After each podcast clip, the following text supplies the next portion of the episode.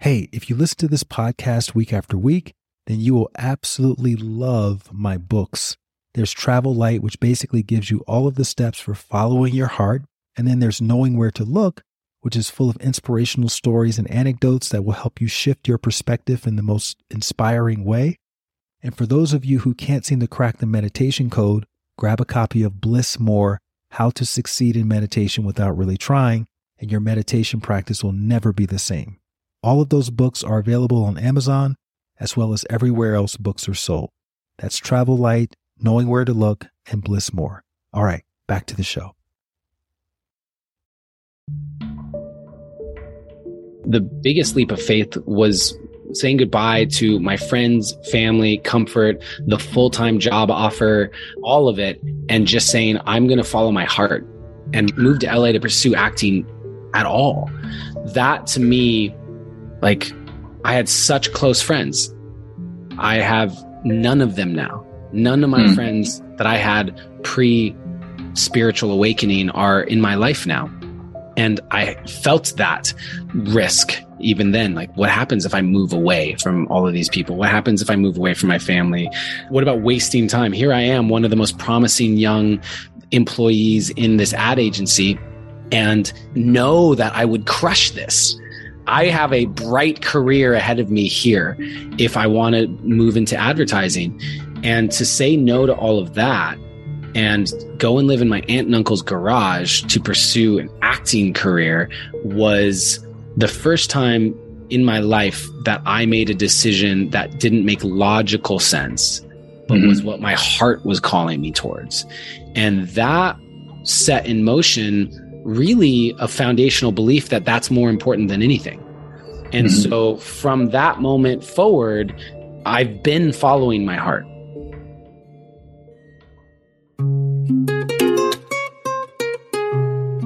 Hello, friends. Welcome back to the Light Watkins Show with yours truly, Light Watkins. If this is your first time here, I interview ordinary people just like you and me who've taken extraordinary leaps of faith, often in the direction of their path, their purpose, or their mission. And in doing so, they've been able to positively impact the lives of many others who've either heard about their story or who've witnessed them in action or who've directly benefited from their work. And today I'm in conversation with a friend of mine who is a spoken word poet and lifestyle and business coach named Adam Roa. I met Adam years ago in the Los Angeles wellness scene, and I've always known him to be someone who has lived life on his own terms. Adam graduated with honors from Arizona State University, and he had a job in advertising for a minute, but then he decided to go off the beaten path and try his hand at acting so he drove to LA and he started living in his aunt and uncle's garage. And as most actors do, Adam worked a string of non acting jobs such as fitness trainer, waiting tables, bartending, etc. And then one night in Santa Monica, Adam goes to a Fred talk, not to be confused with TED Talk. So a Fred Talk is an event that was developed by a Santa Monica local named Stephen Glenn, who is a developer of eco friendly homes and they were modeled after TED Talks. And on this particular night, Adam saw someone get up and do spoken word poetry. And he was inspired to go home and write some poetry of his own. And this is where Adam's acting background came in really handy because he had already been practicing his stage presence and he wrote this poem called You Are Who You've Been Looking For. And he didn't think much of it until he started performing it in these little one man shows that he started putting together for 30 people here, 40 people there. And then, cut to a couple years later, Adam was invited to attend transformational comedian Kyle Cease's Evolving Out Loud workshop with 1,400 other people. Adam came to the event and he's just sitting in the audience, minding his own business, when Kyle, who's the host, and he knew about Adam's poetry stuff, he invited Adam to come up on the stage and say a poem. So Adam gets up and starts reciting the poem that he wrote after seeing that one poet at Fred Talks in Santa Monica, and he kills it. He had practiced that poem hundreds and maybe even a thousand times at that point, but he sat down and he didn't think much else about it.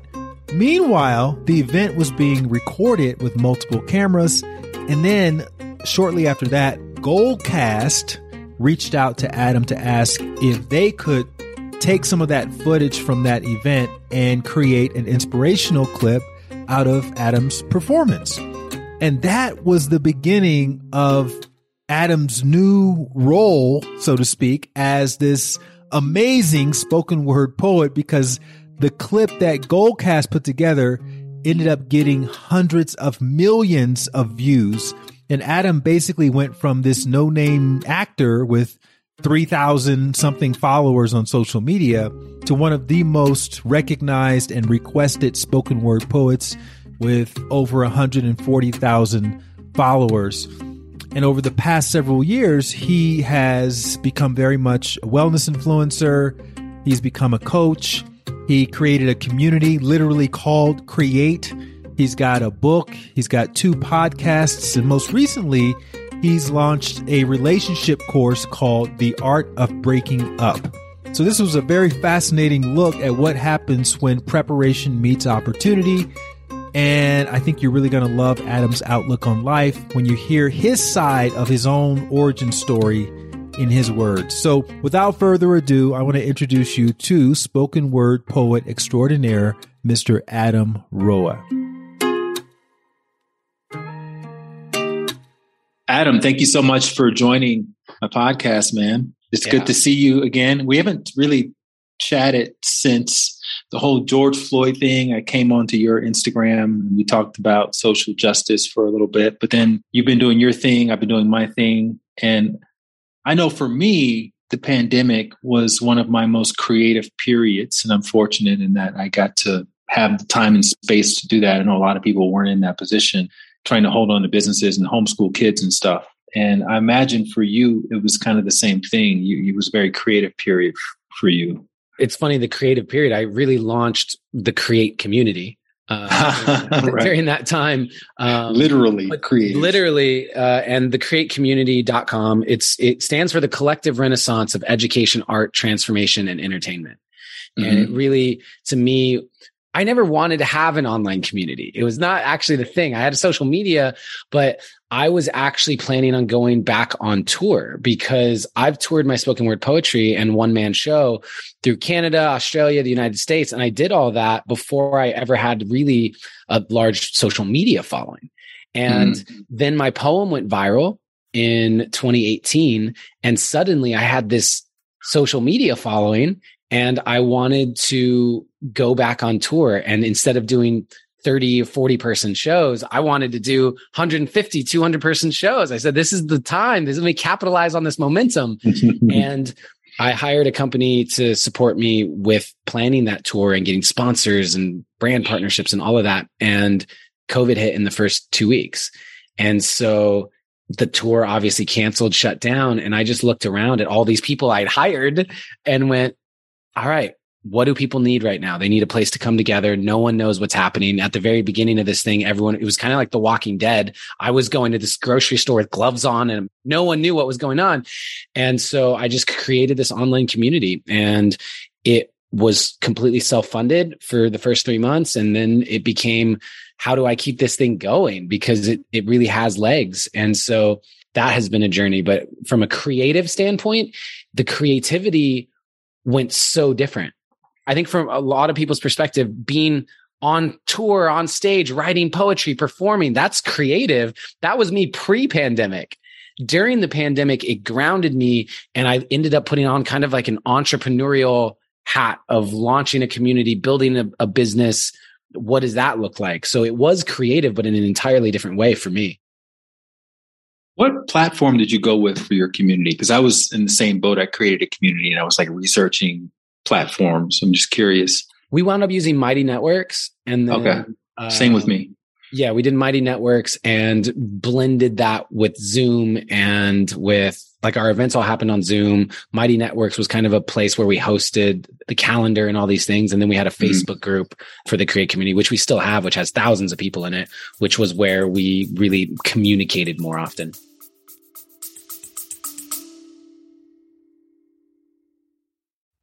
Hey there, really quickly.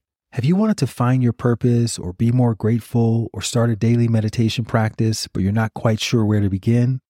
Well, if inner work is like a drop of water, the thehappinessinsiders.com is like your ocean. That's my online community where you can learn real world techniques for cultivating more fulfillment from the inside out.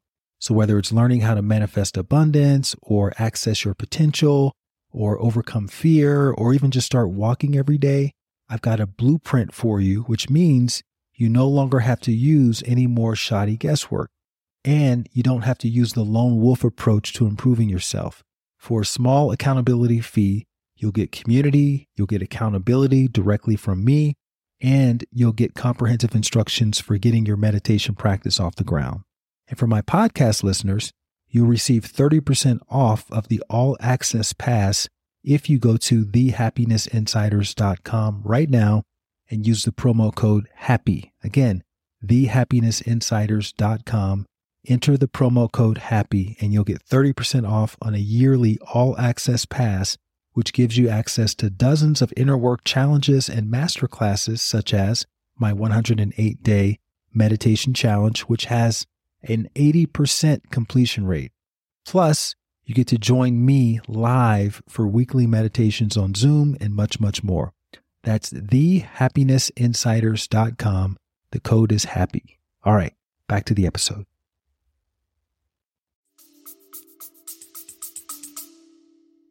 Well, I want to loop back around to that, but first I want to get into your origin story, your superhero origin story.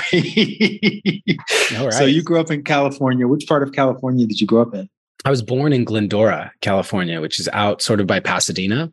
I was there and then I moved to Orange County when I was in third grade. And then in sixth grade, I moved to Arizona, where I went all the way through Arizona State University, graduated, and then moved back to California. You were a wrestler at Arizona State. Does that mean that Chandler High School? Oh, that was in high school. Okay. High school. Okay. Okay. Were you gifted as a wrestler? Yeah. You saw me, bro. You remember Tulum when I got tackled by, by all you dudes out on the beach? Yeah, absolutely. I got skills in that way. Although the reason I got into wrestling, I got into it in junior high school. And it was because I was such a late bloomer and such a small kid that wrestling was the only sport where I could really play against people my own size. What's interesting about that is when I got into my freshman year of high school, I weighed 73 pounds. Wow. Freshman year of high school. And the lowest weight class is 103 pounds. So I got hurt a bunch my freshman year, but I also played freshman football and they didn't even have pads that fit me. And you should see the, the photo of me where the pads are like all the way up to my ears because they just didn't have pads that really fit me because I was so small, but I always had that mentality. And, you know, by my junior year, I was on the Arizona national team as a wrestler. And then when I was at Arizona State, I started training mixed martial arts and I thought I was going to get into the whole UFC cage fighting direction. But then I started falling in love with acting and decided to move out to LA to pursue an acting career. And in training one day, this dude split his eye open and had to get stitches. And I just went, I should probably stop getting hit in the face if I want to pursue an acting career. And so that kind of ended my aspirations for cage fighting. Do you remember any sort of life philosophies or mindsets that you had to adopt in the wrestling world and that you still kind of draw from today in the way you think, move through the world? Yeah, I think a lot of the most successful people I know, just from a not just material success, but just mindset success, people who really seem to be happy and, and doing well. Mm-hmm. It's very common to have an athletic background. Even if it's just high school athletics or college athletics, that athletic background to me is a mindset training that is so important. I think that learning how to lose and quote unquote fail is a big one, especially with wrestling, where you can't blame anybody else. That's you and one other person your own size. And that person beat you. Wow.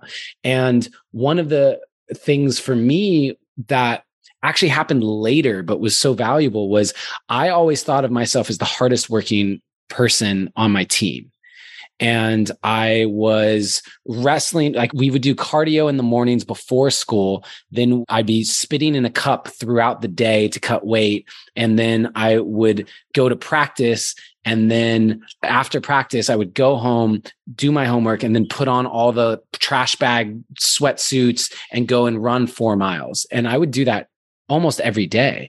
And then on weekends, I would go in and wrestle. In the off season, I'd be wrestling, freestyle wrestling, Greco Roman wrestling. And I just thought, I'm working harder than everyone around me. But I was a good wrestler. I wasn't a great wrestler. And I just accepted that I was good because I was one of the best on the team. I was a captain, I, all these things. Then later in life, maybe 25, I watched this documentary about this high school wrestling team in New Jersey or somewhere like that. And these kids would go to school, do all the same stuff. And then they would go over to each other's houses where they had wrestling mats in the basement and they would spend all day. Like that's what they did to hang out. They wrestled for fun. That's how they spent their fun time. Mm. For me, it was always with a goal in mind, but it was never something that was like, let me get together with my friends and wrestle for fun. And I realized in hindsight, I didn't have a reference point for greatness. Mm. I didn't actually have anyone on my team or any of, of the people around me that I could look at and go, wow, that's what it takes to be great. And I'm 37 now. So this is before YouTube was a, a big thing and you could see all these motivational videos and see how Kobe Bryant works and all of these things. It, it wasn't like that. And so I was in this bubble of thinking I was outworking everyone. And only later did I realize, oh, there was a whole nother gear and a whole nother level mm. I could have been hitting. And so one of the most powerful things that I ever learned from athletics came after I was done. And now I apply that by looking around me and saying, where's the greatness around me? Who mm-hmm. are the mm-hmm. people that are inspiring to me? If I have to listen to podcasts or whatever, how do I make sure that I have a reference point for what the most inspiring people are actually doing and what that looks like? Because I didn't have it when I was younger. And it, that's not a regret, but I wish I did. And I wonder what my potential would have been had I had that. It reminds me of the Emerson quote Our chief want is for someone to inspire us to be what we know we can be. Mm, I love that quote. Our chief want is to have someone that inspires us to be to be what we know we can be. Because a lot of times you don't even know that something is possible until you meet somebody who's done it or who's doing it. It's kind of like the Roger Bannister, you know, model, which is after he broke the record for the four minute mile, everybody and their mother was doing it like shortly after that. Yeah, people listening to this might be younger. So it's like the Tony Hawk and the 1080. What's that reference? It's Tony Hawk on a half pipe did mm-hmm. a 1080 and no one had ever done one. And then same thing. He does one and then all of a sudden all these people are doing them. And mm-hmm. it's just that morphogenic field of what's possible. And I think that similarly, it's why the coaching industry is such a big deal and why I believe in, in having mentors and coaches because literally the belief of one person in you can change the entire trajectory of your life. Mm-hmm. Just one person who really believes and sees you, maybe even more than you see yourself. That person who believes in you, even when you don't believe in yourself, that is an invaluable thing to have. And anyone listening to this, if you, if you don't have that in your life, if you don't have a person who, who really believes in you that deeply, hire them, beg uh, someone to be your mentor, go and find that person, that one person, because it will it'll change your life.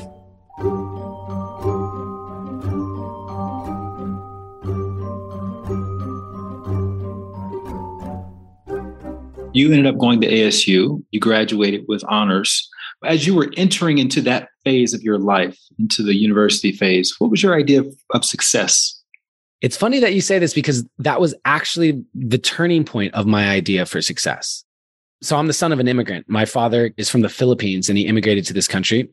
So I was raised with that sort of mentality of I came here with nothing and gave you everything, so you better conquer the world.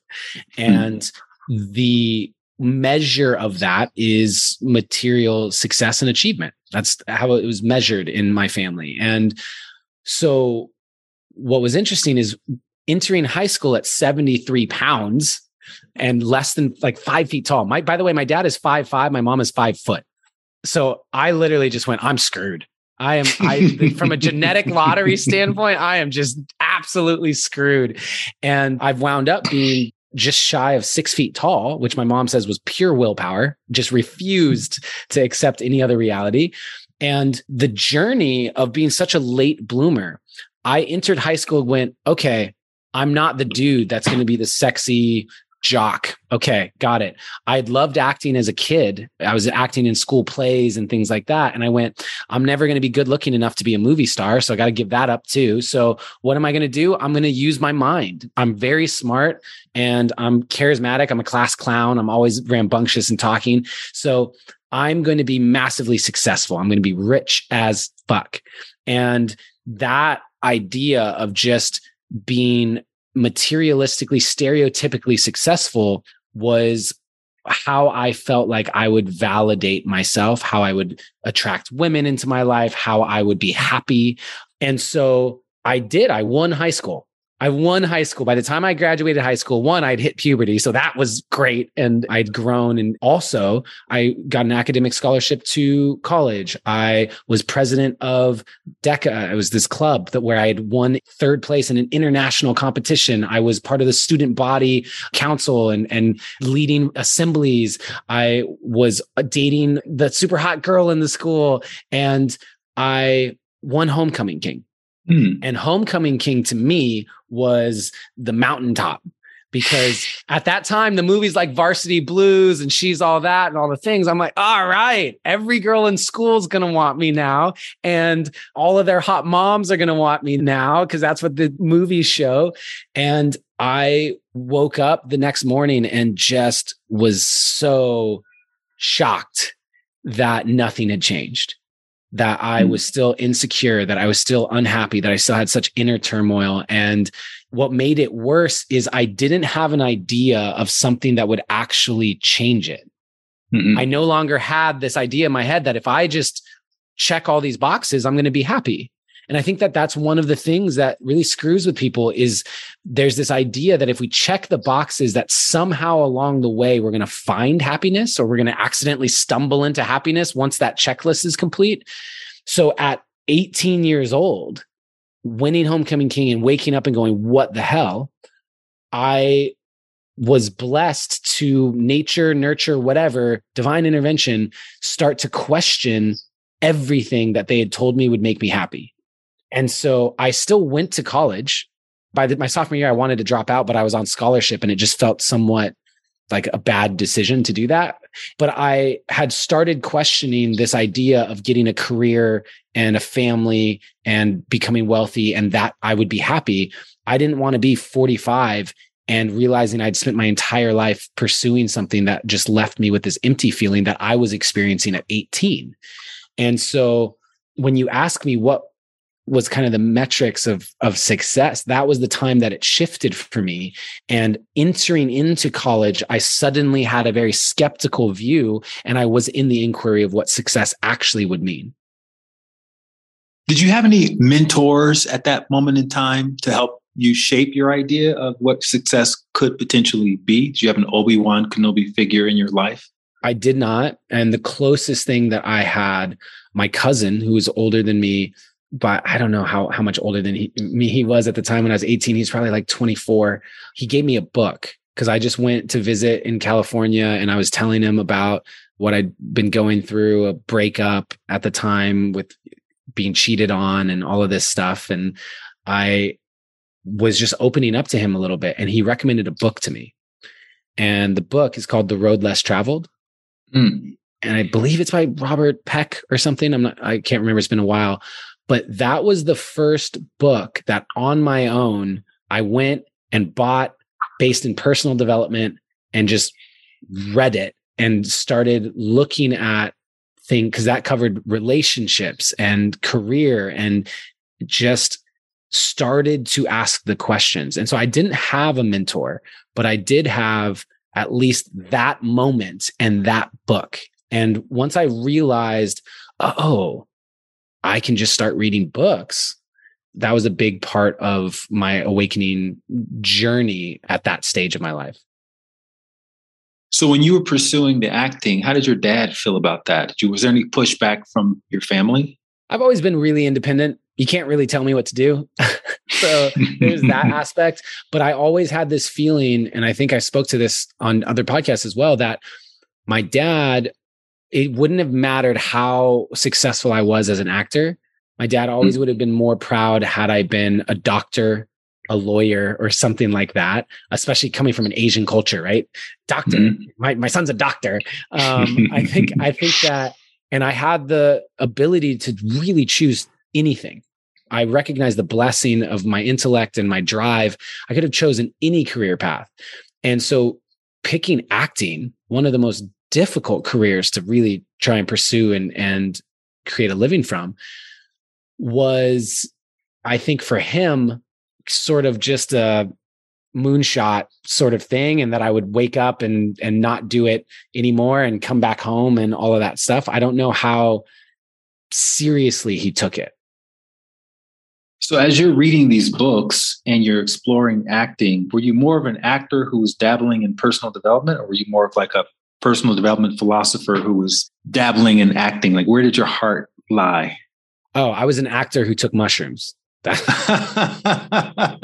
that's you want to define me. I was an actor who loved exploring my consciousness. I, I uh. remember uh, the first time I tried mushrooms, I was 18 years old, and the guys that I had taken it with my friends at the time they took it a few more times we did it maybe through college uh, on and off and i was the one who would do it by myself with a bunch of paper and write notes and thoughts down i was the one who just saw it as an entryway into a whole nother universe and understanding. I wasn't spiritual, by the way, at the time. I didn't uh-huh. have the uh, spiritual beliefs at all. I had been raised in the Catholic Church and I was so against spirituality and religion, all that stuff.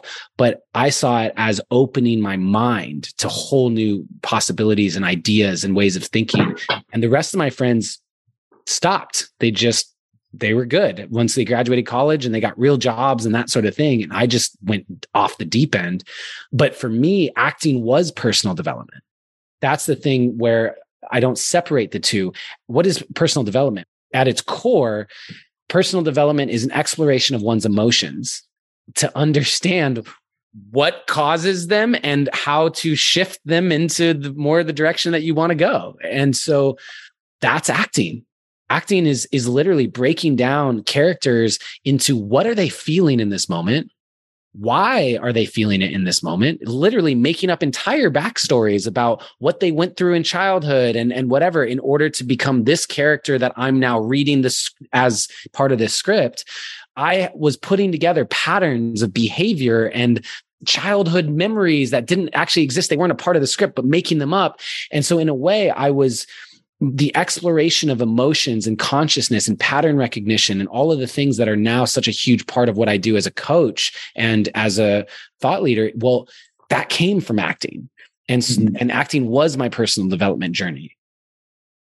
So, walk us through those earlier years of acting. Did you have the whole, you know, I drove to LA back to home with, you know, slept in my car and you know went to auditions and worked at a i know you were a personal trainer for a while. Like was that a part of just trying to make ends meet or how did that whole thing play out?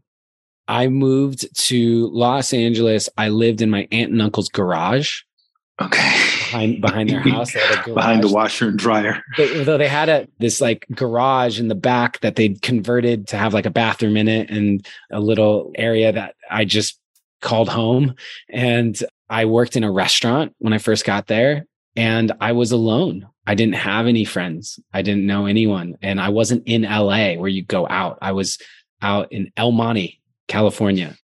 That just like, sounds far away. Yeah, man. It was it was far. And I did professional theater play all the way in San Pedro, which was like a two hour drive to get there each way. And I would drive right. for rehearsals and then drive back. And it was the grind. It was the struggle. And I had this belief deep down that the cream rises to the top, right? So I am just going to be the best I possibly can. And I took that work ethic to give you an idea of how my mindset worked. I, I had a job at an ad agency. I was a paid intern that was offered a full time job when I graduated college.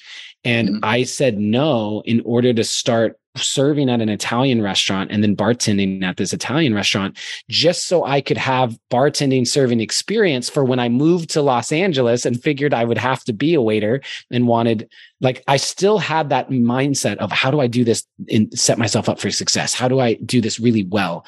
And I took that approach to acting, but there's so much more than just talent that goes into acting in the acting world and building a career there.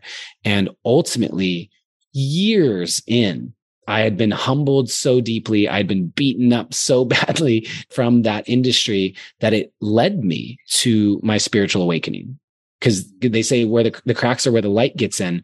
I had had so much success at an early age in so many different things that I thought I had life figured out. And acting was the great equalizer for me to go, you might not have this thing figured out. And that led to just pure desperation of, I will do anything. What do I need to do? How do I figure this out? And ultimately, that would lead me to ayahuasca and a spiritual awakening and set me on the path I'm on now. You know, I used to be in the modeling industry in New York City. I worked at a restaurant, made pretty decent money working at that restaurant. And I ended up being fortunate enough to book an advertising campaign with The Gap. And I remember one day I was waiting tables and I saw my face on a side of a bus. And I was like, oh my God, this is actually happening. That campaign didn't really pay a whole lot of money. And I thought to myself, this is it. This is my time. I have to take this leap of faith away from the safety of the restaurant job and into mm-hmm. this unknown of you know i don't know what's going to happen but i'm hoping for the best. Did you have a moment where you pulled the plug you hit the eject button on the comfort of your bartending and the restaurants and all of that and you you took the leap of faith? For me the biggest leap of faith was saying goodbye to my friends family comfort the full-time job offer all of it and just saying i'm going to follow my heart and moved to LA to pursue acting at all. That to me, like I had such close friends. I have none of them now. None of my mm. friends that I had pre spiritual awakening are in my life now. And I felt that risk even then. Like, what happens if I move away from all of these people? What happens if I move away from my family? What about wasting time? Here I am, one of the most promising young employees in this ad agency, and know that I would crush this. I have a bright career ahead of me here if I want to move into advertising. And to say no to all of that and go and live in my aunt and uncle's garage to pursue an acting career was the first time in my life that I made a decision that didn't make logical sense, but mm-hmm. was what my heart was calling me towards. And that set in motion really a foundational belief that that's more important than anything. And mm-hmm. so from that moment forward, I've been following my heart. And sometimes it takes a little longer for me to figure out what my heart is calling for. But I think that was the real big moment of that. And the next one for me was when I had the spiritual awakening and I said, unwilling to put my energy into anything that perpetuates fear on this planet. I can't do it. And so I went and told my acting manager and agents, and I said, I am no longer willing to audition for CSI or any horror films or fast food commercials with factory farmed stuff. I'm just not willing to do any of these things anymore, which is 90% of everything that goes out in Hollywood, especially in those early stages of building a career. And so it effectively ended my acting career. What was your first exposure to poetry? I was actually in Santa Monica at an event called Fred Talks. Fred Talks. Oh, yeah, with Steve. Yeah, at his house. At his house. Yeah. I was probably there, man. What really? Do you remember what year that was? Yeah. I used to live right around the corner from Steve and would go to his Fred Talks on occasion. Yeah, I don't know. I would say Packed. if I had to guess, I would say probably around 2016. Yeah. And I went to one of his Fred Talks events. And at these events, there's a bunch of speakers. They all get five minutes basically. And the last person to go was a spoken word poet. And I don't know how, but I had never heard spoken word poetry before. As soon as he started performing, there was like this light that went off in, in my head, lightning bolt. And I just said, I can do that. I can do that. And I went home that night and I wrote my first spoken word piece. And I shared it with some friends the next day and I said, Hey, I just did this thing. I think it's pretty good. And I read it to them. And one, they said, That's really good. Cool. And then my friend who was listening said, Your next one should be called You Are Who You've Been Looking For. And uh. I went, Okay. And I went home and in 48 hours, I wrote my second ever piece, which is You Are Who You've Been Looking For, which is the poem that years later would go on to be viewed more than 200 million times. It went so viral and it launched my career in a lot of ways publicly. And it was the second piece I ever wrote. And it was because my friend gave me the title. Do you remember who the poet was at the Fred Talk that you got inspired by? I'll have to look up his name. It definitely wasn't like In-Q or anybody like that. It, it was. It wasn't In-Q. It's a white dude, and he's done some really great ones. Yeah, I'm not sure. I'm gonna have to look it up because I want to give okay. him credit for inspiring me for sure. At this point, you obviously, you know, memorized monologues and stuff in your acting career. So that was just kind of a part of the whole deal. So when you started identifying as a spoken word poet, was that part of the process? You already kind of had all that locked into place like i write this thing i memorize it i say it i use the art of tonality and presence and emotion behind it. And so did you find that that was one of the reasons why you were more of or you came off as more of a natural than maybe your average person who decides i'm going to be a spoken word poet i'd like to think so i'd like to think that that's part of the reason why people appreciate my delivery of any kind of content, including this podcast. Because we're in an era of anyone with a social media page can voice their opinions and talk into their phone and put out videos and regurgitate information that they read in a book about the four agreements or whatever. And I have such aversion to being put in that category. And I know a lot of people who they've they've come to follow me over the years, they not be aware of this, but I take a lot of pride in the fact that I spent over a decade of my life professionally training as a performer and as a writer and as an actor. I mean, I've written feature length films and web series and directed music videos. There's a whole background of storytelling and performance that was a huge part of my life. It, it was my first love. And so I bring a lot of that into how I speak, uh, how I perform, definitely. And the process of spoken word poetry is very much storytelling to me. It's it's like write. Let me sit down and write a short film. Great, awesome, or a scene. Writing poetry is the same way, and then you memorize it, and then as you're memorizing it, you notice where certain emotion wants to rise up, where it is. Every time you deliver it, gets to be different. A lot of times, you get poets that say their poems the same way every single time. Well, my background as a in theater, you got to do the same play a hundred times Eh, from rehearsals to actually performances how do you keep that fresh? How do you keep that new? That's actually a skill that a lot of actors have to learn and struggle with. How do you keep something new when you're saying it for the hundredth time? So all of that carried over into the, the spoken word poetry realm. And i see it as spoken word poetry bringing together my my study of personal development and my life coaching quote unquote coaching business whatever and all of the things that i was teaching, but done in an artistic way, which I think brings in a whole other element that makes it more powerful and actually can shift people a lot more quickly and more deeply when they receive it as art as opposed to feeling like they're listening to a logical lecture.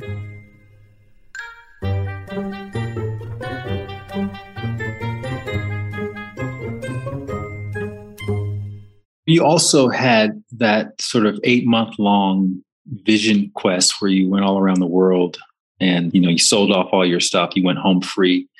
And that, that, probably i'm imagining it contributed to your openness and to the things that you wanted to express and maybe your development of your insight around these topics that really landed and hit home you're for, doing uh, research bro. What is for, for tim ferriss over here so um, just kind of walk us through that period in 2015. Why did you decide to give everything up? And how did you end up at Kyle's Evolving Out Loud to perform wow, your second really poem ever? You really got this research. I love I love this. Wow, this is impressive. So I was in a partnership at the time and we had gone through a spiritual awakening and we were watching i got to give credit to Tai Lopez of all people um, my my spiritual awakening pre spiritual awakening i was personal training and acting and i would come home from personal training day i would smoke some weed and me and my partner would like eat and watch Grey's Anatomy or Lost or whatever. Just go Netflix binging for hours. Those weed shows. Yeah, absolutely, totally. you don't know how good Grey's Girls. Anatomy is until you're right. high. And so, post awakening, it was very similar. I went to personal training and acting, and then I would come home and I would smoke weed with my partner, and we would eat and we would watch spiritual YouTube videos, mm. and we would watch personal development videos Matt Kahn, Teal Swan, all kinds of stuff, and spirit science and all of it. And then we would pause things and we would talk about them. And I had this partner that I was learning with. It was like we were in school together. And in one of the videos, Tai Lopez's Lamborghini garage ad mm-hmm. comes up and the thing's like 15 minutes long and we're just watching it probably because we're just too stoned to change anything and just well, this is interesting and then it was click here to get the next webinar thing and so we click there and we're watching it and he says you're the sum of the five people that you spend the most time with and he invited us to make a list of those five people and we realized wow we don't have anyone that we are looking to for guidance or mentorship we just entered into this new chapter of spirituality there were no guides for us. And that was a huge aha moment. And we ended up deciding to take action on that. And, and this is what's important for everyone to understand is just because you become aware of something, if you don't take action on it, nothing's going to change. Mm-hmm. And so we took the action to go to a retreat in Costa Rica. And at this personal development retreat, we'd never been to anything like it. And we'd never been to Costa Rica before. And while we were there, we ran into two facilitators who are friends of yours and mine, Preston Smiles and Alexi. they were facilitators at this retreat. And they were really just starting, you know, their coaching careers and um, have gone on to make massive impact in our epic humans. And we just vibed you know we just became really fast friends and we all lived in LA. So once we got back to LA, we just started hanging out and whatever. And fast forward to I'm a groomsman in, in Preston's wedding. And you and I get to meet in Tulum, right? That's where we got to meet. And they invited my partner and I at the time to go on tour with them to Australia, where they were going to be facilitating some workshops. And they said, We'd love to have you come and facilitate with us and be support facilitators. And we just said, Okay, yeah, let's do that. And that looked like giving away 75 to 80% of everything we owned, literally just posting on social media, come get free stuff. We posted on Craigslist. We just put it out in the back. Come take whatever you want. And I'm talking a snowboard, like just gave it all away, man. And the only thing we kept was like a couch and the TV and bigger furniture items. And we went on the road and we went on the road and everyone thought we were crazy because we just launched our coaching businesses and we've only ever lived in LA. That's who knows us. We have no social media following. So how are you going to start a business halfway around the world? But we just trusted and really that leap of faith from moving out to pursue acting to that moment of saying, you know what, even though it doesn't make sense and I have no idea how I'm going to pay my anything next month, I'm going to give up my personal training business. I'm going to give away my items and I'm going on the road here. And the rest is kind of history, man. Just sharing the journey. I just started sharing the journey along the way. And that ultimately would lead to all of the social media and podcasts and, and all of the things. Is that how Kyle discovered you? Was through that circle or through your social media? So Kyle Cease, shout out to him. I was the host for an online summit on behalf of a very large Facebook page. And I interviewed Kyle. Mm-hmm. And so Kyle and I just hit it off. Same thing, just game recognized game. What can I say? I just really like Kyle. He's he's a he's a real one. And and I'm gonna always shout that out. Every experience I've ever had of Kyle is he's the real deal. And we hit it off and he invited me to an event that he was having in two weeks called Evolving Out Loud at Kodak Theater. He's like, come, or is this a different theater actually? And he said, come to it. I'll give you two tickets and I'd love to have you as a guest. And to really shorten that story, because it's a great story, but just for time's sake, I ended up getting pulled up on stage unplanned by Kyle. And he said, Do you want to do a poem? And I said, Sure. And I got on stage and I did the poem. And his team had all these cameras, you know, they filmed it, they edited it together, sent it to me, and I posted it on my social media and it got 500,000 views, which was cool at the time for me. That was massive. And then Goalcast, the large motivational content company, found it and just asked permission to make their own version of it. And I said, sure. And they made it. And that went on to get over 200 million views. How many times did you perform that poem before Kyle pulled you on stage? That's a really great question because a lot of people overlook this. I'd had already been touring my poetry internationally. Okay. So I created a one man show called Permission to Think Freely that I toured with no social media. I mean, I might have had 3,000 Instagram followers mm. and I was doing shows of like 30 people, 50 people. The largest show I did was 150 and that was in LA because that was my, my homies, but usually around 50 people. And I did that in Australia, Canada, and the United States. I even got brought out to the Middle East to do it. I was already putting energy in to me as a poet and performing already I was I was losing money. I didn't make money on these tours. I just I loved it. And so I was already performing regularly. I was ready for that opportunity. How are you getting people in the even getting 30 people is quite impressive for you know having 3000 followers and you're all over the world. Did you have outside promoters you were working with? Like what let's say someone else is listening to this and they think, you know, I've got a one man show idea. What how would they even begin to execute that? A worldwide tour with well, no I followers. I think it's honestly the thousand loyal fan idea you know, okay. which which is I don't know if it's Tim Ferriss or where that comes from, but this Derek Sivers.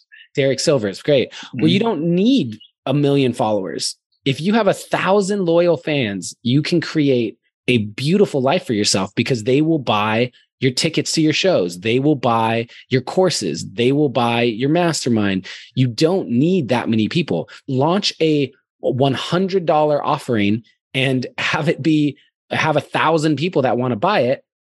That's a big deal right there. And so I think that for me, my following at the time that I was doing that, I was doing six figures in my coaching business through high end one on one coaching. Mm-hmm. And so I say that that's an important piece too, because you don't need a ton of followers. You just need people who are ride or die. And from the very beginning, I was sharing so vulnerably and so openly about what I was learning. I wasn't trying to be an expert. I was just saying, yo, I'm putting all my stuff in storage and giving it away and just going on the road. I don't know what to do here. And then here's what I'm learning about manifestation. And here's a struggle that I'm having right now. And I just, this was before Facebook Live. This was before Instagram. I didn't even have an Inst or yeah, no, this is right about the time of Instagram. I just started Instagram. So like there wasn't as much noise as there is now. And to upload videos on Facebook, you had to actually record them and then upload them. There was no mm-hmm. Facebook Live. And so it was a good combination of there wasn't a ton of it happening at the time. I was being encouraged. I had encouragement from Preston and Alexi, who were constantly like, bro, shoot a video here you know how Preston is. Preston's like, shoot a video, give me your camera, go. And like to have him while we were traveling together through Bali, et cetera, to just really force me into that mentality and to see how him and Alexi did it everywhere all the time was really, again, coming back full circle to having a reference of greatness. Mm-hmm. Being able to see how they were doing it and go, wow, okay, if that's what they're doing, how do I want to do it? That's true to me, but at least I have a reference point for what a hustle looks like. And so when I toured, I just had enough loyal fans. And what's funny about this light is I question now whether I have more or not. like my following was like 3,000 Instagram followers. Cool. I now have 143,000 Instagram followers. But do I have those ride or dies who are going to come to the show? Because I'm going mm-hmm. back on the road. I'm going back on the road in November and then I'm going to go on tour, like officially on tour again next year. And I wonder, mm-hmm. do I have the capacity, the ability to fill 150, 250 seats? Because that's what I want to do. And it's interesting. Part of the reason why I'm going and doing these live events in November is because I need to know. I want to know if, if, I'm doing them in Austin, New York, and Miami. And I'm like, do I have people who really want to come and, and hear my poetry and what I have to say? Uh, do I have that now?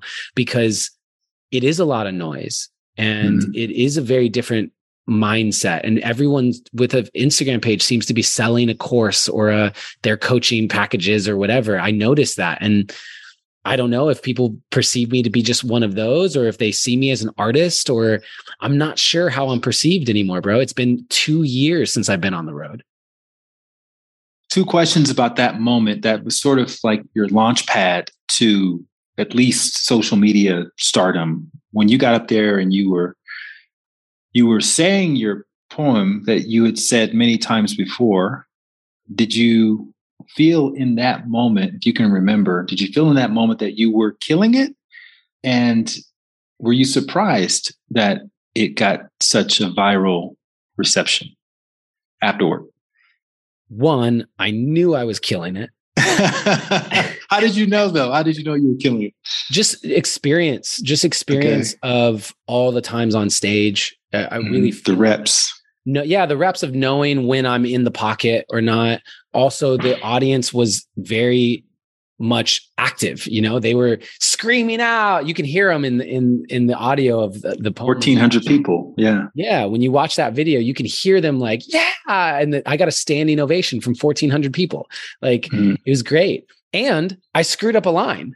What's funny is that the poem that went viral that 200 million people have seen that literally people have gotten tattoos of there are people who have gotten tattoos of, of some of the lines in that poem i screwed up a line and i and it's not the way that it, it was meant to be said and i've seen people get the mess up line tattooed and i go wow how interesting that that would happen and so I still judge myself for that. I still go, damn it. How did that mm. happen? But yeah, I knew that I was crushing it. I was so excited. I love to perform. And did it surprise me that it went so viral? Absolutely. Goalcast does huge videos and it broke a bunch of their records. It did 40 million views in 48 hours. It, mm. it went bananas. But the thing that's crazy about it is it wasn't my event. It wasn't planned. I wasn't the one to shoot it. It wasn't my camera crew. I didn't edit it. The final version that went viral, I didn't edit that. I didn't reach out to them. It wasn't even on my platform.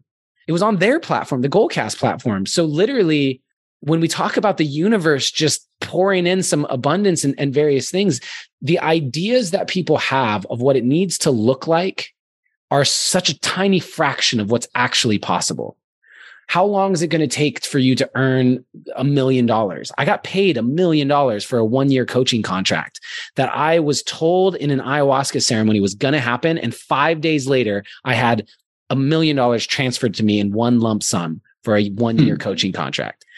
The idea of what it takes to make a million dollars, the idea of what it takes to go viral, the idea of what it takes to build a social media following. I am living proof that it can come in the most crazy ways. It can mm. come so unexpected.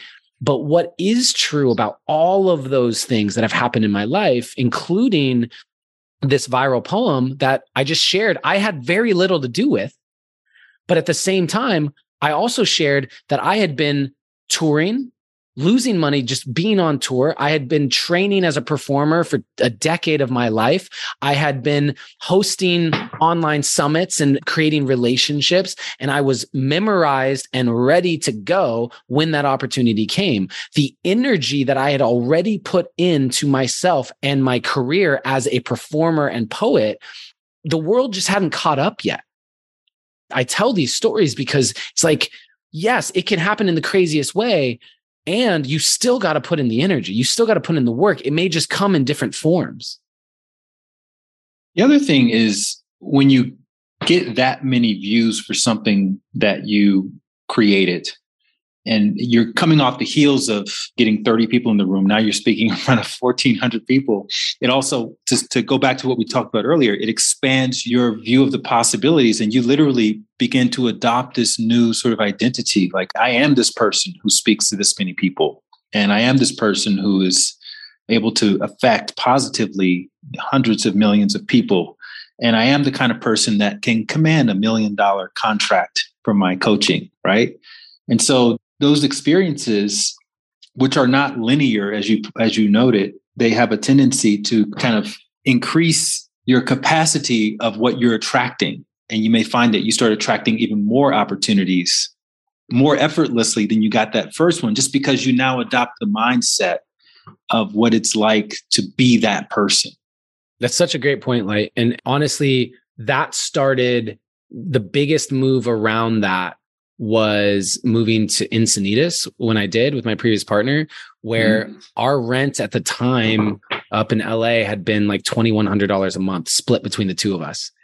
And we knew we needed to leave for the same reasons that I've talked about before, which was all our friends at the time in the kind of LA, Venice area. They were amazing humans that all wanted to change the world, but they were all trying to figure out how to pay their rent. That was just the crowd we were in, the age we were in, all of it. And with Encinitas, we were invited into this community of amazing humans who wanted to change the world, who were millionaires and who were doing really big things. And we wanted to be around that. We wanted that reference point. And so we made the decision to move out to Encinitas and we fell in love with this space that seemed synchronous, like the divinity of how we wound up getting the opportunity to rent this space, which was six grand a month. We went from 2100 to six grand a month. and the place had literally had their kitchen featured in a magazine. It, it had an ocean view. And I had enough money to pay for my security deposit and first month's rent. I did not have second month's rent. That's a terrible business decision. Just for anyone listening to this, that's a terrible, no financial advisor on the planet is going to tell you to move into a place and have that kind of overhead with no business there was no business. I was a coach. And when I got my next client, I got my next client. That's what it looked like. And yet, the absolute truth for me and my partner, not just for ourselves, we sat in ceremony. So, you know, medicines have played a major part in my life. And we consulted the medicine too. And it was a clear yes, this is the next space to be. And the reason why was what you just said, which is the opportunity to wake up every day in a space that inspires me, in a space that reflects to me a different reality of what I am a match to. It was an investment. It was understanding that by putting myself in that position each and every day, I would up level drastically. And I did not know how to pay my next month's rent that caused me to attract more clients. It raised my prices launch my first ever group program launch my first ever online course. Within a year i signed a million dollar contract. And so i think that it's not a fake it till you make it thing uh, because if you're lying to yourself ultimately it's not going to work. But if you know that you're ready for an expansion sometimes you just got to jump first. You got to take that leap first and figure out how to fly along the way. Just to go another layer deeper, if you're doing it for your ego purpose, right? You're doing it like, oh, people are going to really admire me for living in this house versus you just basically being the executive assistant to your inner consciousness that's saying, hey, that's where you're going to be next. And you're like, okay, well, I don't need to understand all the financials right now. I'm just going to make it happen because that's what executive assistants do. You just make things happen and you just assume they're going to get sorted out, you know, financially down the line. And I think that's that's really the opportunity there from this story for those of you listening who are who are getting those messages and they're very clear messages but you're in your head around oh well i can't afford it and you know all the fear-based reasons and the scarcity consciousness to step out there a little bit on the ledge and just take that leap of faith and knowing that if you listen to that and you may have to split test it a little bit. You know, maybe it is your ego saying it, and you have to understand, okay, well, that's how my ego sounds.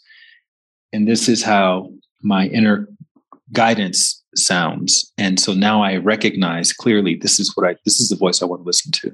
And that's a huge, huge piece to it is the discernment between what is actually your truest guidance, your intuition, and what is ego and, and other aspects that learning how to discern that for yourself is one of the greatest skills that you can develop because you make a decision based on ego, thinking it's intuition, but like it's really all ego.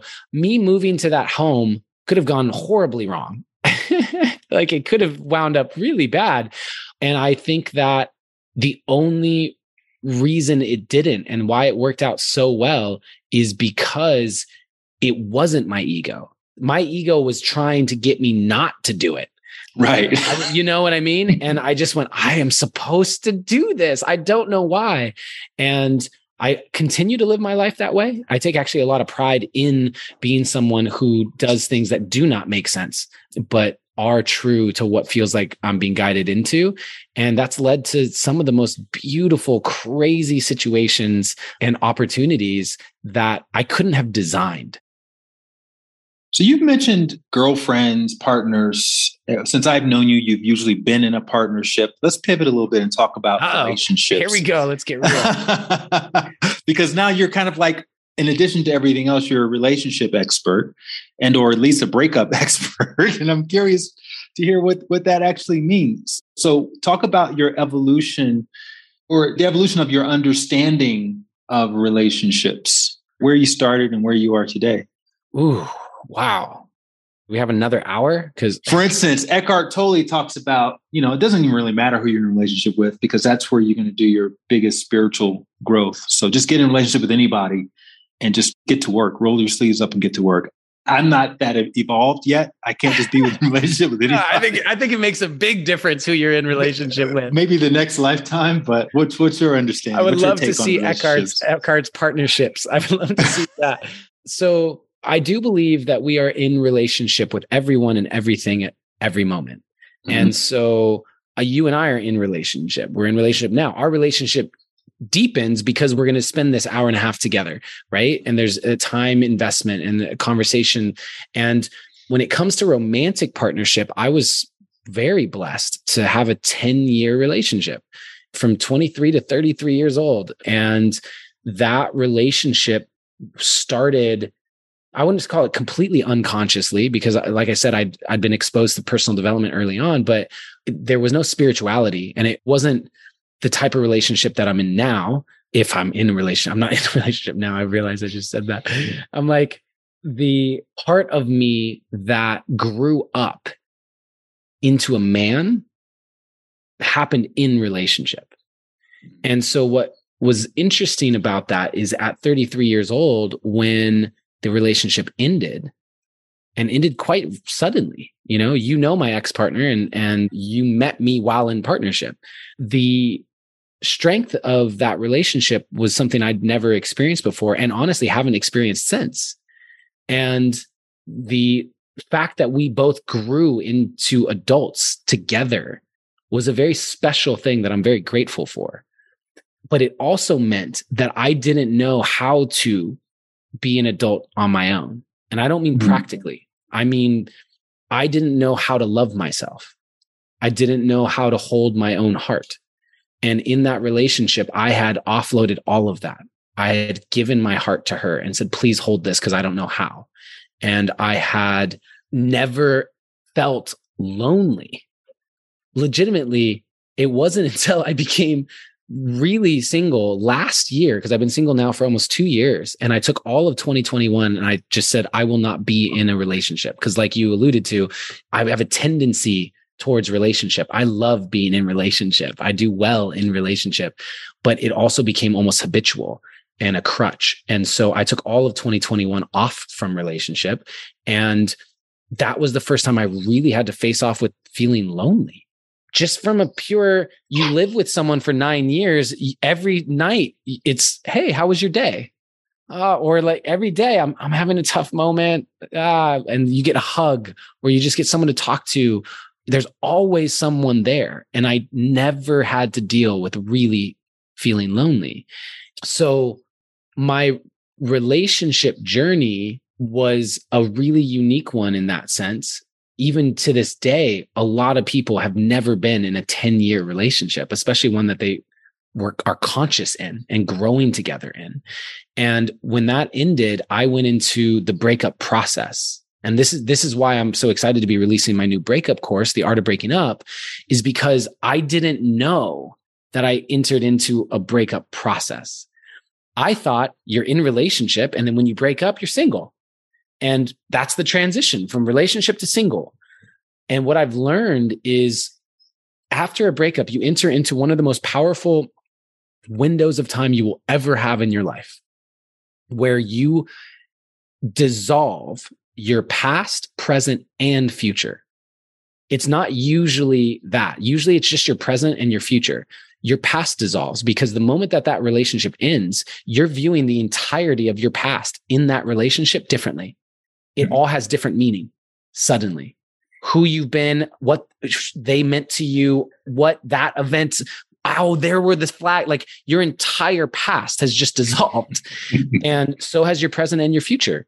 And that creates a massive opportunity. And unfortunately for me, I didn't know about this. I didn't recognize that this was a breakup process.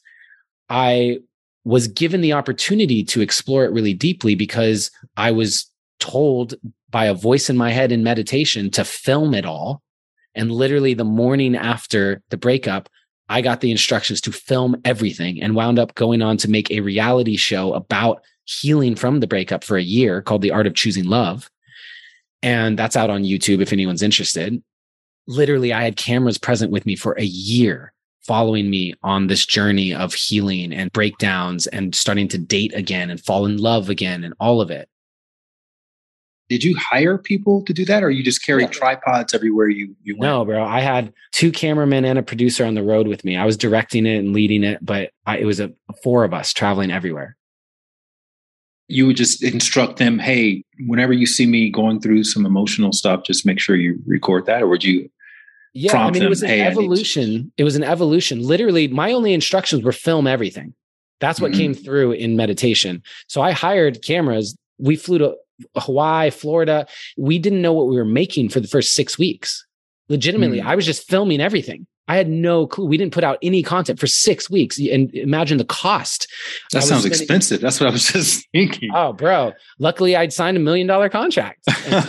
so, legitimately, I was self funding this thing, spending I, insane amounts of money just uh, because I got instructions from a voice in my head that said to film everything. And only in hindsight did it make any sense. But literally, we filmed for six weeks before I ever even knew the name of it or the format of it or anything. And yeah, they traveled around, and the agreement was this we're filming what we're doing. I also was going through, you know, a really exciting time. My poem went viral later that year. I was being invited to speak and perform places. So, like, we were traveling the world. So, there was excitement around the content. On top of that, my agreement with them was the more painful, sad, uncomfortable, awkward that it feels, put a camera on it. I will never, ever tell you that you can't film. And that was my agreement because I needed to know I couldn't hide. Mm-hmm. I literally could not hide away from the cameras. And that was important for me to be in integrity. So we made that show. And you're a personal development geek like I am, right? So imagine you're actually because we're always about two to three weeks behind because we would film and then we'd have to go back and say, what's the content here? What's the episode about? Uh, we released 20 something episodes of the show. And so I'm watching all these different clips and footage of myself in breakdown, three weeks removed from the breakdown itself, having moved it, gone through it. And I'm listening to people, you know, my friends that are filming me ask questions like, what are you feeling right now? Okay, blah, blah. And I'm now able to view myself in my breakdowns, articulating what's going on internally. And that allowed me to do this weird inception coaching of myself. I was able to see what was going on in me in a way that I that most humans never get the opportunity to do. Normally we rely on other people. But because I'd been a coach for so many years at that point, and because my brain, I'm a nerd when it comes to pattern recognition and personal development, for me to be able to point my own brain right at it, but objectively, where I'm no longer feeling that emotional charge, I'm actually just watching myself in breakdown. It was fascinating and it accelerated my understanding of the breakup process and all these different pieces in a way that it's priceless. And so, yes, it cost me a lot of money, but it was unbelievable. And it's what ultimately has led to years later putting this all into a course for people because right. I had to go through it.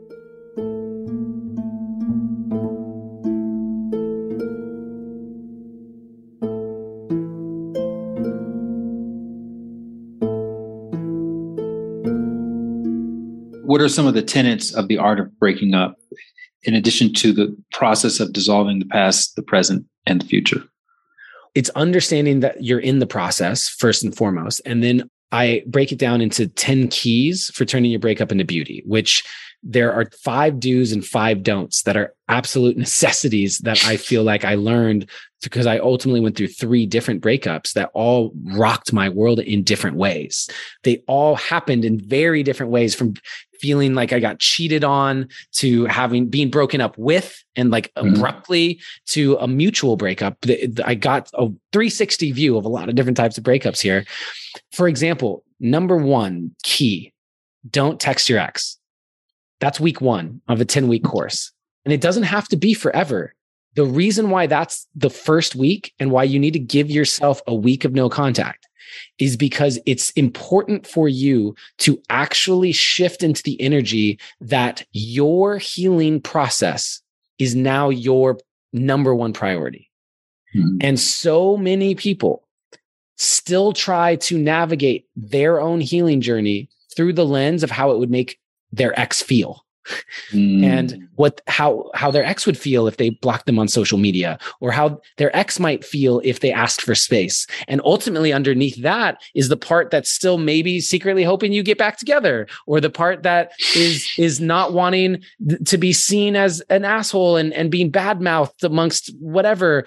But the tethers of someone else need to be cut there has to be a moment of spaciousness. And that moment of spaciousness becomes the foundational act of self love that will carry you through the process. If you aren't willing to say that my number one priority is actually healing my heart now, my heart, then you're not yet at a place where you can even begin to truly come back into sovereignty and wholeness. And whether or not you're going to get back together with your partner, your ex partner or not, you do not want to get back together as the same people. Hmm. If you're going to get back together, it will be as two new humans who have grown and learned. And so, regardless, you get to disconnect and go on that journey because that's the only journey that would even bring you back together in a healthy way, anyways. I know one of the most confusing aspects of breaking up, even if you understand that it is a, it is a process, is how long should this process last? Because what if you get into the space of this? Is, it shouldn't be taking this long for me to get over this person. Am I doing something wrong to slow down the process? Am I getting in my way? There is no answer to that. There is no answer to that. I can only speak to my experience, which is I was in the breakup process for years. And granted, I was in a 10 year relationship, but the reason why I was in the breakup process for years was because I didn't understand the point of the process. I didn't even realize I was in one. I was constantly trying to get somewhere without taking the time to integrate what this opportunity was. And so my last breakup, how I dealt with it, just FYI, and and it was only it was a very powerful 6-month relationship. Just I love you. I moved out there for her, lived basically to get like it was really intense. And when it ended, it was the one where she broke up with me abruptly out of nowhere mm-hmm. and I didn't see it coming. And what I did was I went and got a cabin in the woods by myself and I brought every journal I've kept since 2007. And I said, You have this cabin for six weeks. You are going to do whatever you need to in this six weeks to heal. This is your ceremony. And when you leave, it's complete. And I gave myself that and I applied so much of what I had learned over the years of being in the breakup process. And I applied it to this time in the cabin. And I emerged from that thing like a freaking phoenix, man. And it really helped me see that you do have the ability to move through a breakup more gracefully, more easily, with less suffering, and honestly, more quickly. If you do the work to become a match to a new timeline. Where people get stuck is they loop and they loop in emotions, they loop in thoughts, they loop in their actions. They can't catch those loops. They don't know how to move the emotion through. They don't know how to shift the energy. And that keeps them as an energetic match to their old partnership. And also to the fact then that their old partnership is no longer there, which is where the pain is. And so, as long as you're a match to your old partner and the fact that that's not a relationship anymore, you're going to be in that suffering. The journey is about actually shifting internally to the point where you're no longer a match to that old partner. Yeah. That's important you are no longer a match to that old relationship.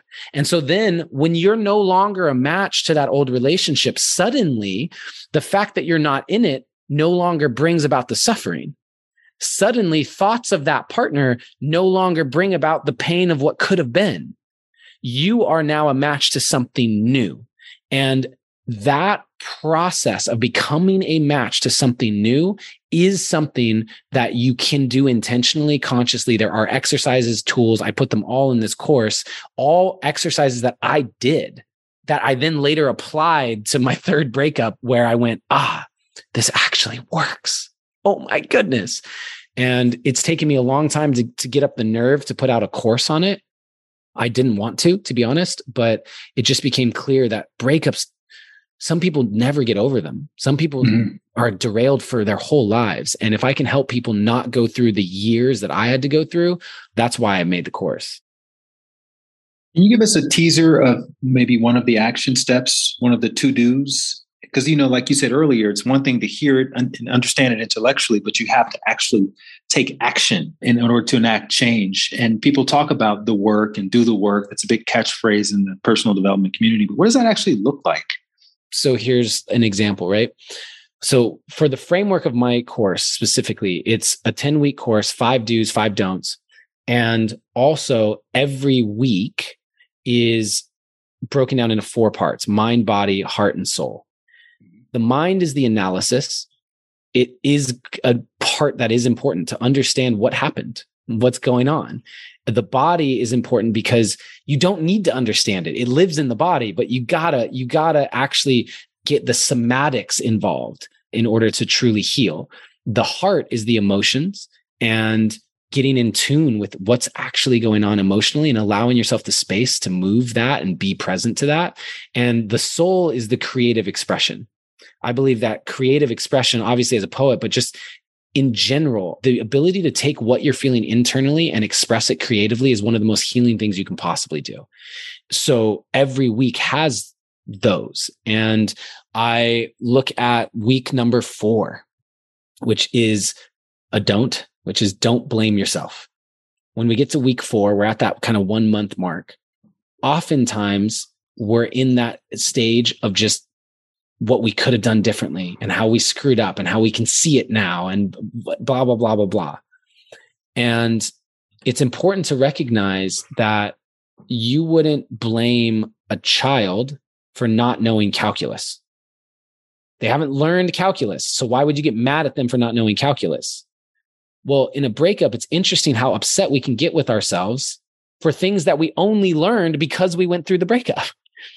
And so, why get mad at yourself for not showing up in a way that you literally couldn't until you went through this breakup? The breakup is what taught that to you. And so, in order to actually embody that new belief and not beat ourselves up for it, we do have to move the energy of blame and judgment and shame and guilt. We have to move that through. And so in that week, I have a mind, body, heart, and soul, different exercises for each part. And for the mind in that week is the forgiveness list. I went into my journal, one of my journals, and I found this entry where I said, I forgive myself for, I forgive myself for, I forgive myself for, I forgive myself for. And I'd written out 20 things. Things like, I forgive myself for not going on walks with her at night.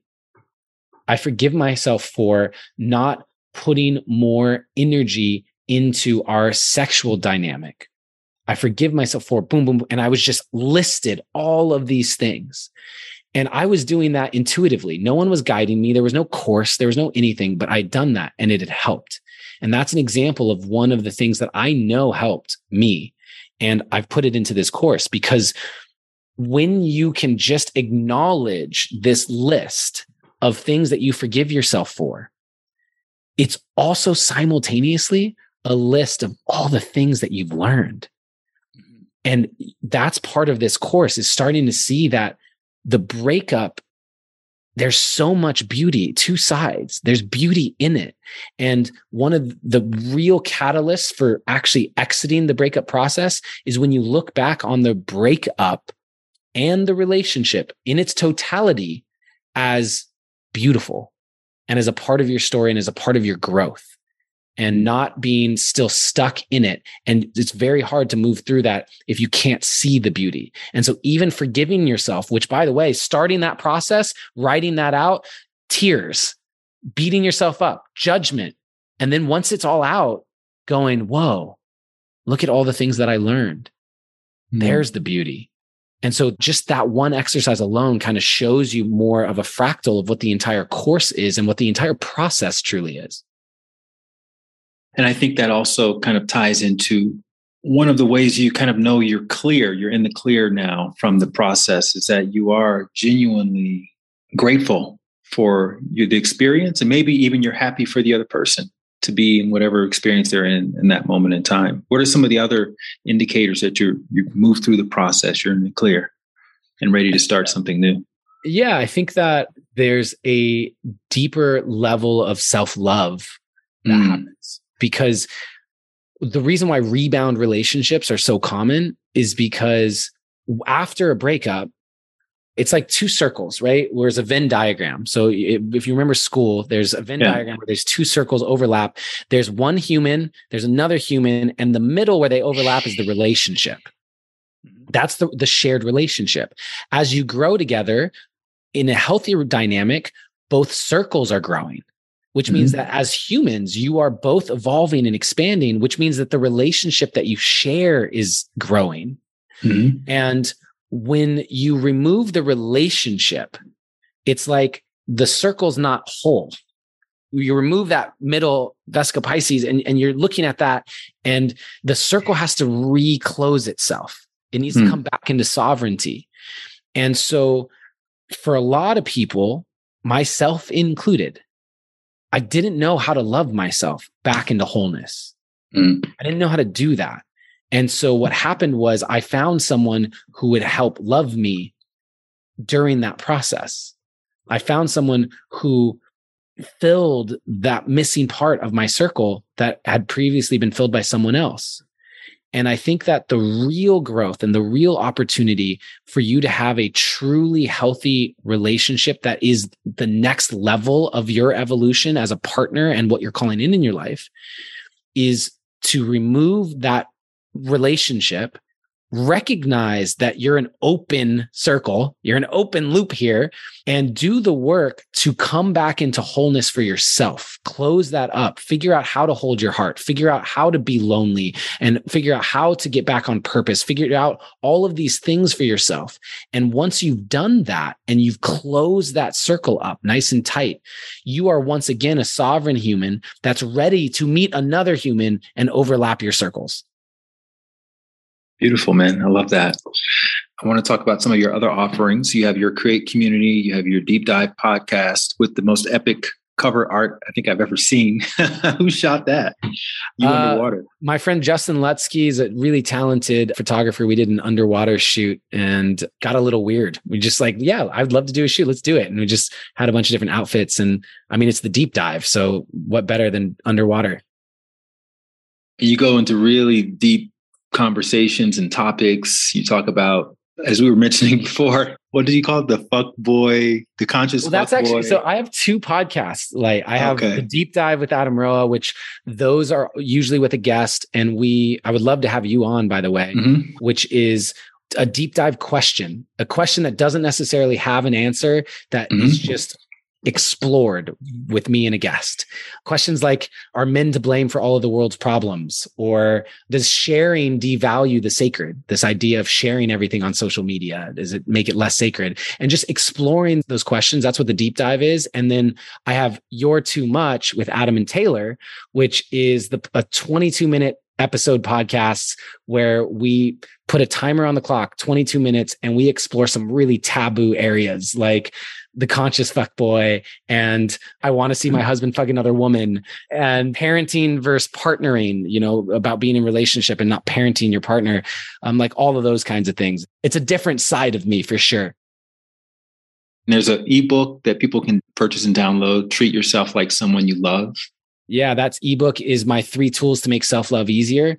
I tell people the tools, which is just meditation, journaling, and physical movement. And mm-hmm the reason why I tell those tools so openly is because it's not about the tools. It's about actually shifting your mindset about what those tools are for and how to utilize them that I go into in my ebook. And then beyond that, I have the art of breaking up the, the course that is now out and available. And I have all the social medias, you know, mm-hmm. Instagram, YouTube, Facebook, all of the things, a text message community, and then thecreatecommunity.com, where right now our membership is paused, but we're going to be relaunching probably at the beginning of the year, where if you want to come and, and be in a conscious community of humans who are all working to, to be their best selves, that's that's where I'm at. You've had such a diverse life experience, and then having had these little bursts of attention and recognition for your your talent. How, how are you thinking about success these days? I'm feeling like for me, success, the way I would define it as of today is mm-hmm. I don't have to do anything I don't want to do. It's not even about what I do. It's literally, I don't feel like I have to do anything I don't want to do. Mm-hmm. That to me is kind of my current barometer because I've taken a break from the performer, you know, over the last couple years. I'm just now getting back on the road and that lights me up. And I've stepped into consulting. I think I told you I'm in Laguna Beach doing a consulting uh, six month contract of consulting, and I put my entrepreneur hat in. I've done a lot of partnerships and different things, and so when you start to consult for other people's businesses, and when you start to collaborate with other humans, there's a lot of cooks in the kitchen. There's a lot of different ideas, and there's a lot of different things, and so. I'm seeing for myself what feels good and what doesn't feel good. And I'm getting more refined about that. And I think that if I can load my life up just with doing stuff that I, I love to do and like I can earn a living and have a family and provide for my family just doing stuff that I love, that's success to me. I don't I don't really have any other metrics than that. Well, look, man, I want to acknowledge you for for being the inspiration to your whole community and to hopefully people who hear this conversation and for continuing to listen to your heart voice, your inner guidance, and just follow it and put out content and go on the road and do all these wonderful things. And I'm honored to be able to consider you a friend. And I look forward to crossing paths again, wherever and whenever that happens. And it's been a long time. And I, I enjoy watching you what you put out there and getting inspired myself. So thank you very much for the way you've been showing up in the world. Bro, I really appreciate that. Thank you. That means a lot. You've been in this game a, a minute and um, the shine to like all these other mm-hmm. things. Like I really, really also am, have been inspired and admire the community you've built and, and what you do. And it's been so cool to just like the amount of even prep work that you put into this and research is just inspires me to a next level as well, a new reference point, so to speak. And so it means a lot. And I, am going to come visit you in, in Mexico City because it's been on my list for a while. So that's awesome. Happen. Thank you so much for listening to my interview with Adam Roa. You can grab a copy of his book, which is called Treat Yourself Like Someone You Love as well as his Art of Breaking Up course on his website, which is adamroa.com. That's A D A M R O A.com. Also, make sure to follow Adam on social media for more inspiration. You can find him at adam.roa. I'll drop links to everything that Adam and I discussed in the show notes on my website, lightwatkins.com slash show. And if this is your first time listening to the Light Watkins show, We've got an incredible archives of interviews with other luminaries, including spoken word artist Saul Williams, spoken word artist In-Q, motivational speaker Ed Mylett, director Ava DuVernay, chef Marcus Samuelsson, author Steven Pressfield, and many others who, who share how they found their path and their purpose. You can also search the interviews by subject matter at lightwatkins.com slash show. So if you only want to see episodes of people who've taken a leap of faith or people who've overcome financial struggles or people who are navigating health challenges. You can get a list of all of that at the drop down menu at lightwatkins.com slash show. And if you want to see the interviews, you can go to the YouTube channel. You just go to YouTube, type in Light Watkins podcast, and you'll see the whole playlist of interviews. You want to put a face to a story. And if you like to hear the raw, unedited, uncut, uncensored version of these podcasts, then you want to join my Happiness Insiders online community. Not only are you going to hear all the false starts and the chit chat at the beginning and the end of the episodes, but you'll also get to listen to the episodes and watch them a day early. They get released on Tuesday. The regular episodes get released on Wednesday. So that's a part of thehappinessinsiders.com. And you'll also have access to my 108 day meditation challenge, along with other challenges and masterclasses that were created to help you become the best version of yourself. And then one way you can support this podcast that's free and super easy, only takes about 10 seconds, is you leave a rating or a review. Now, I know a lot of people hear that, but then you don't know exactly how to do that. So let me walk you through the process. It's very simple. Just look at your device. If you're listening to this on the Apple Podcast app, click the name of the podcast, which is in purple. And then it's going to show you eight previous episodes. Scroll down past those eight episodes. You'll see a space with five blank stars. If you found this interview and other interviews very inspiring, click that star all the way on the right, and you have left a five star rating. And if you want to go the extra mile and leave an actual review, I recommend just typing out the names of one or two episodes that really stuck with you as being super inspiring. So the next person who's looking for podcasts like this knows what episodes to start with in order to get a gist of what this whole thing is about. So thank you very much for that. And otherwise, I look forward to hopefully seeing you back here next week with another story about someone just like you and me who took a leap of faith in the direction of their purpose. And until then, keep trusting your intuition, keep following your heart, Keep taking those leaps of faith.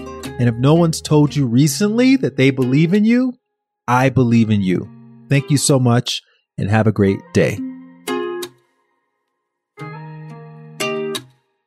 If you want to get a little extra nudge when it comes to following your heart and taking leaps of faith and believing in yourself each day, then you want to sign up for my free daily dose of inspiration email.